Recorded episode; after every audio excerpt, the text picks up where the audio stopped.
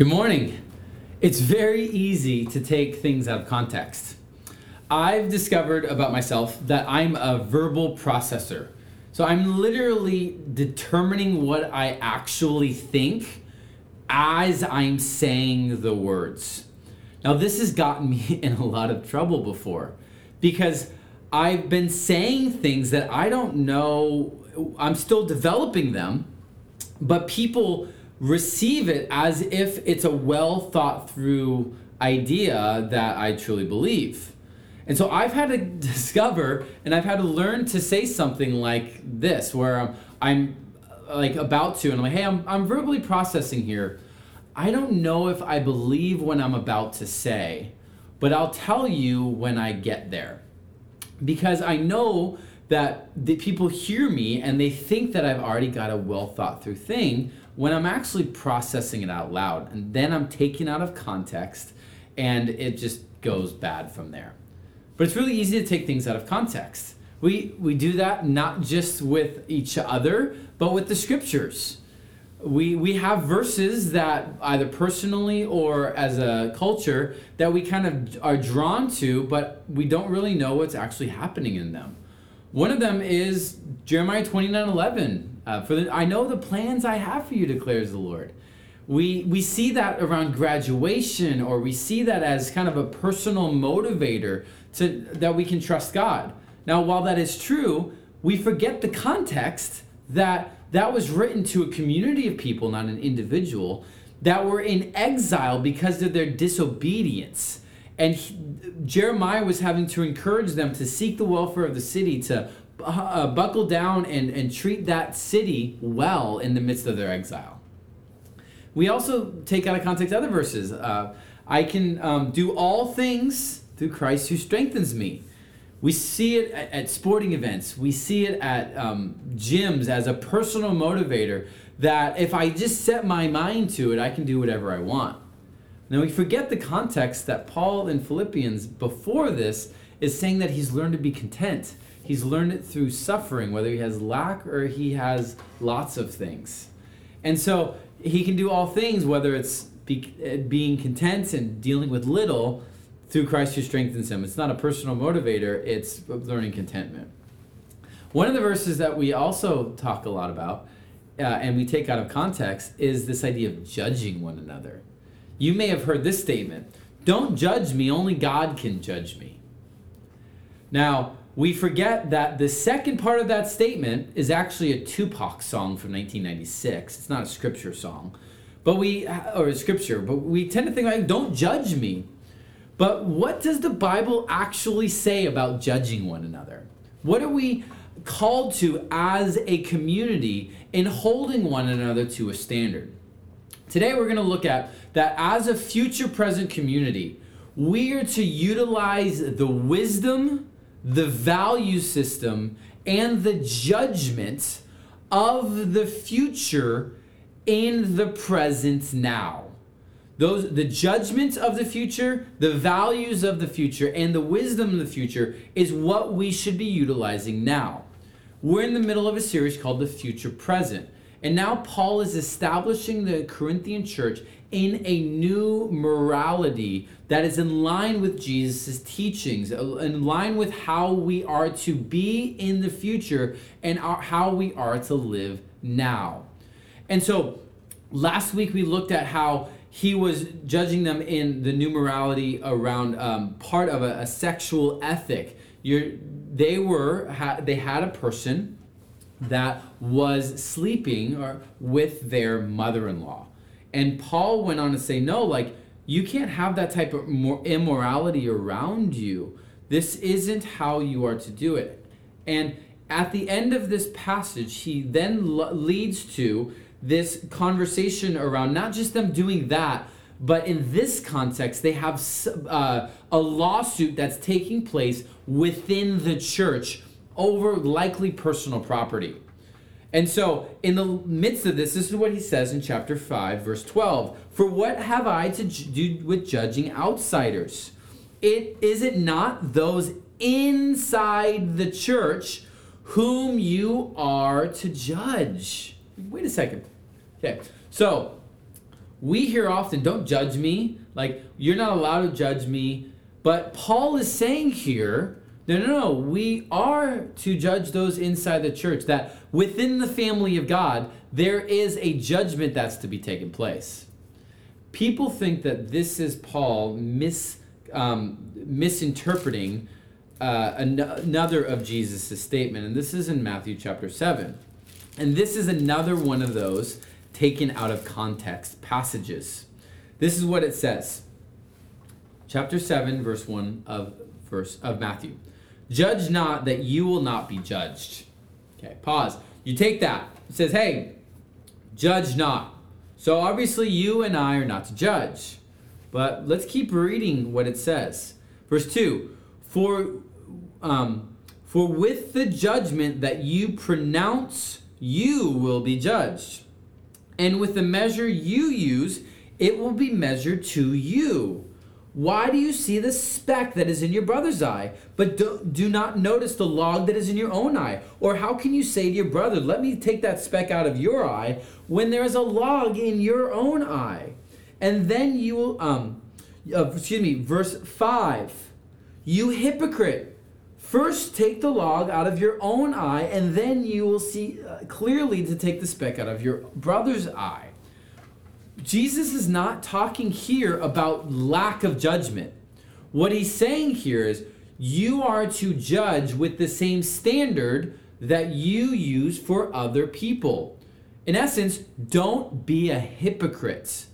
With the judgment uh, that you have towards others, use the same thing for yourself and vice versa. The judgment that you have on yourself, that should be the standard by which you use other people or you judge other people, excuse me. Now, in our day, this often shows up in how we justify ourselves and we judge other people. We often tend to extend grace to ourselves because we understand our motivations and intentions behind our actions. Okay?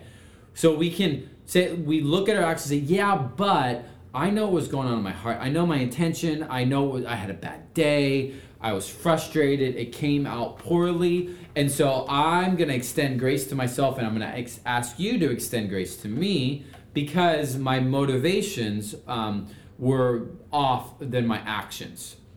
Now, well, that's fine, but we don't do that with other people often.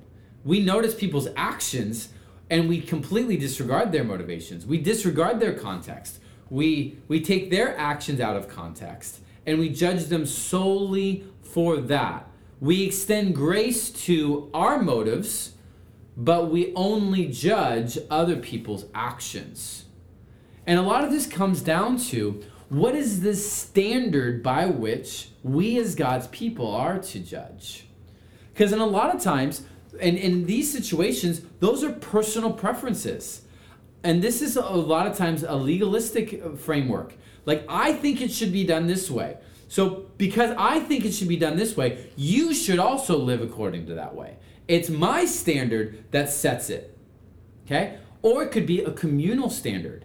Like, hey, we as a group of people, whatever that group of people may be. Now, this happens inside the church. As a church, we could say this, but it also happens in the world, whether it's politically, whether it's socially. This group of people has a standard which they have developed together and therefore they expect everybody else to live to that standard.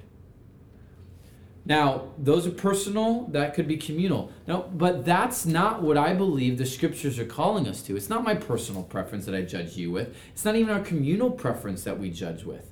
The standard by which the canon or the measuring rod or stick that we are to judge one another according to is the scriptures this takes personal preference out of it because I am to hold myself to the same standard that I am to hold other people in the church to.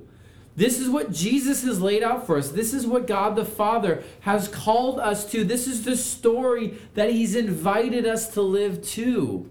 And it does have, that story does have, and His kingdom has, excuse me, a new ethical way, a new morality that we are to live that's different from the culture.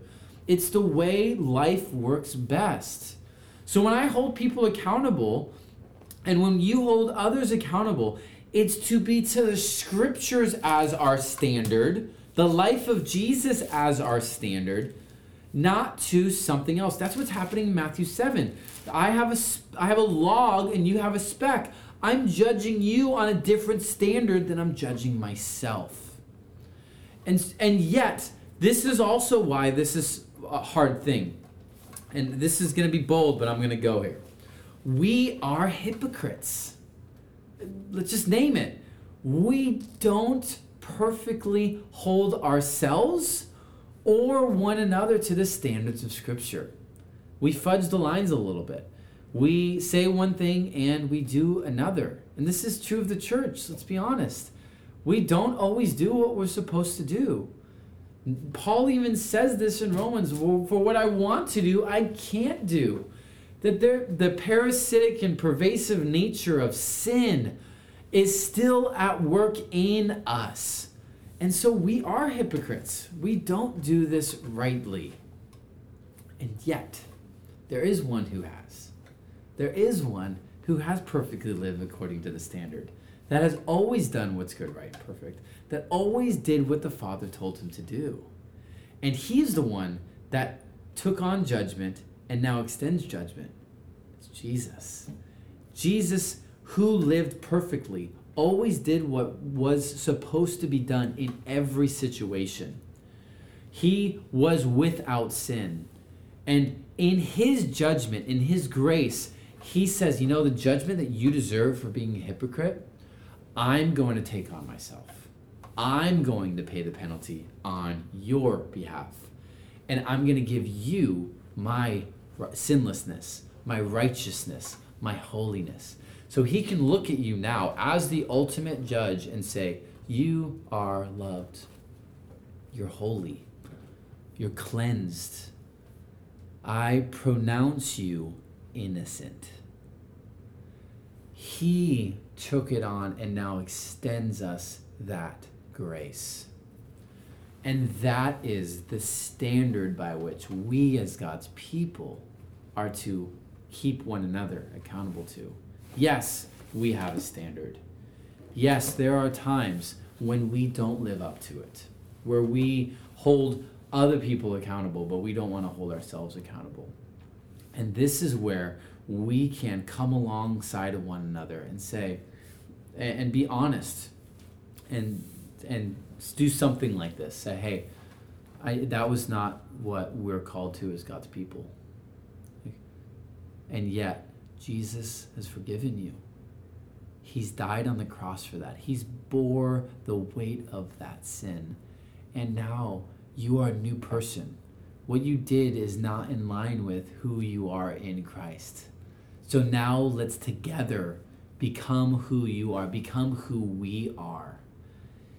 And you see how that judgment and correction takes on a completely different flavor than your sinner repent.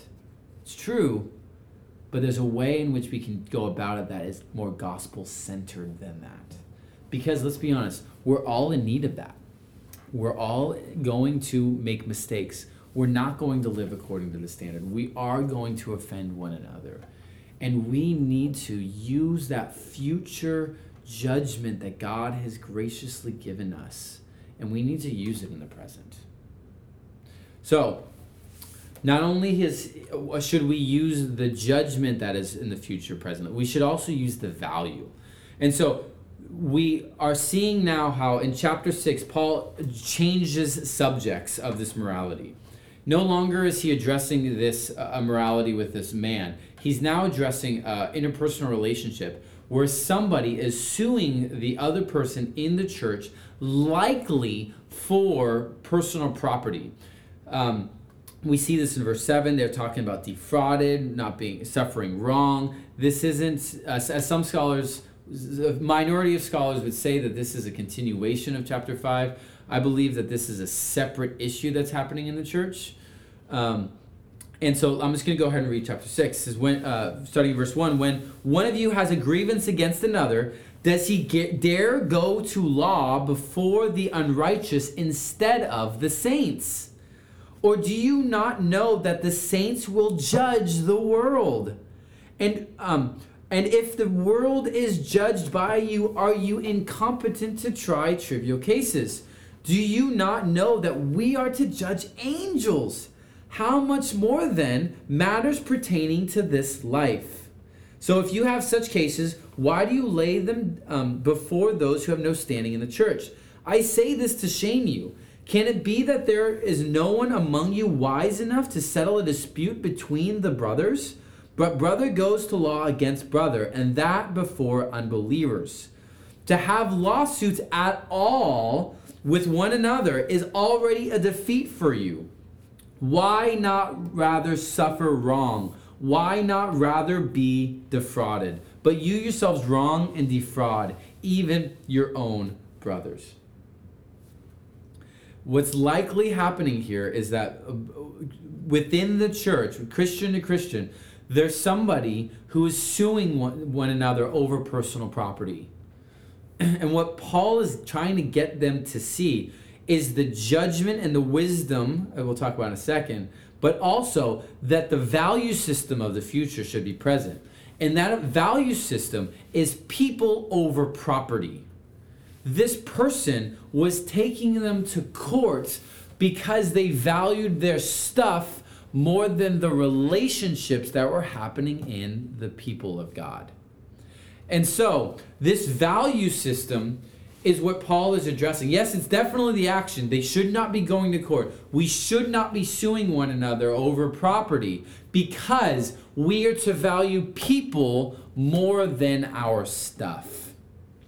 Now, this is an extreme case, but this also play, this value plays out in everyday life. Do you value your stuff more than the relationships? So, do you um, do people get in the way of your property having value, or do you utilize your property to benefit your relationships?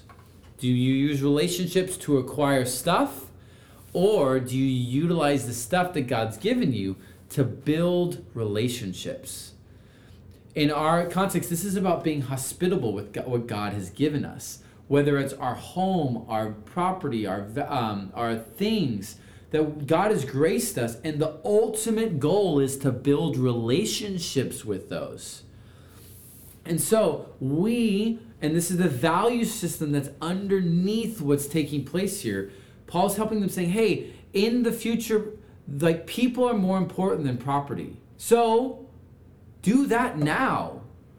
It would because people are more important than property. It's better to be defrauded and be in right relationship than it is to be right about your stuff.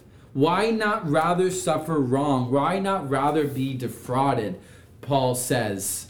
And so, people are more important than our property. So, how do you use your, the stuff that God has given you to build relationships?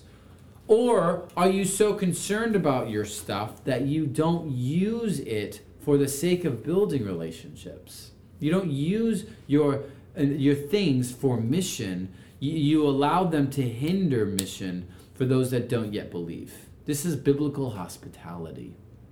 So, yes, we are to judge one another, one another within the church. Yes, we are to value people over property. But thirdly, we are to use wisdom in these things. This and this is mind-boggling here, okay? It says, "Do you not know that the saints will judge the world? And if the world is judged by you, are you not uh, competent to try trivial cases? Do you not know that we are to judge angels? So in the future, God's people, the saints, will be part of the ju- God's judgment of the world um, we somehow this passage doesn't elaborate on what that will be, how that will look, what the context is. But you and I will have a part in judging angels on whether they did their job well. So that is an amazing truth that will happen. And Paul is saying, hey, you know that because that will happen, happen, use that same wisdom here now. If you're going to judge the uh, the saints, how can you not you um, judge one another in wise ways here? Isn't there somebody among you that can handle this dispute so you don't have to go to court with other people. He's encouraging them. You have this wisdom. And he's saying it kind of satirically too. He's saying, hey, you guys think you're wise, but you're not even using the wisdom here around trivial things like property. And so use the wisdom that's available to you.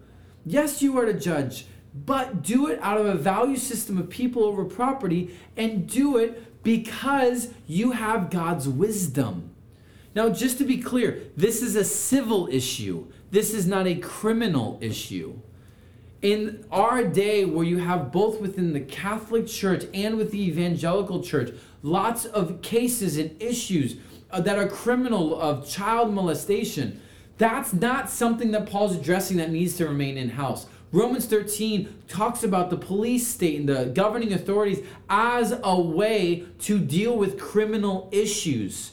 So that's not saying anything that happens within the church never goes outside the church. That's not what it's saying. But around issues that are civil, that are trivial, like property issues, these are to be handled in house. We don't go airing our dirty laundry because as he says, you're already defeated for doing that.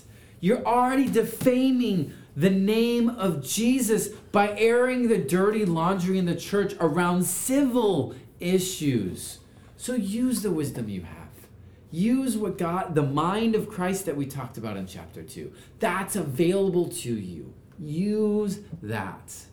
So, as a future present community, this value system, this judgment, this wisdom we have in the future is what we should utilize in the present. So we hold one another to the standard that Jesus has given us, not to our own personal preferences. We understand that the value behind this is people over property, and that the wisdom we have in Christ around trivial cases should be dealt with in the family of God, in your missional community, in the church at large. This is about the name of Jesus being extended. This is about us being who we are. And yes, we make mistakes. Yes, we sometimes are hypocrites. Yes, we sometimes value property over people. Yes, we sometimes ju- um, go before unbelievers when we shouldn't around issues. And this is where we need the grace of Jesus extended to us that we've been forgiven, we are made whole, we are a new person and a new people, and we are to live like that now because one day it will be fully true, and today it is as true as it will be in the future. Let's pray. Father, thank you that as a future present community, you've given us wisdom and we are to use the mind of Christ among us. That you have given us a value of people over property. Thank you that you forgive us when we value property over people. And God, we are to hold one another accountable. Healthy correction when we don't live according to the standard of Scripture, not our personal preferences, but according to you and your life. And Jesus, we need your spirit to help in this. We need to be empowered by you, graced by you, to be led by the Spirit, to experience the fruits of the Spirit, so that we can do who we are in Christ, so that we can live how we are called to live. So, Father, help us, we pray, in Jesus' name. Amen.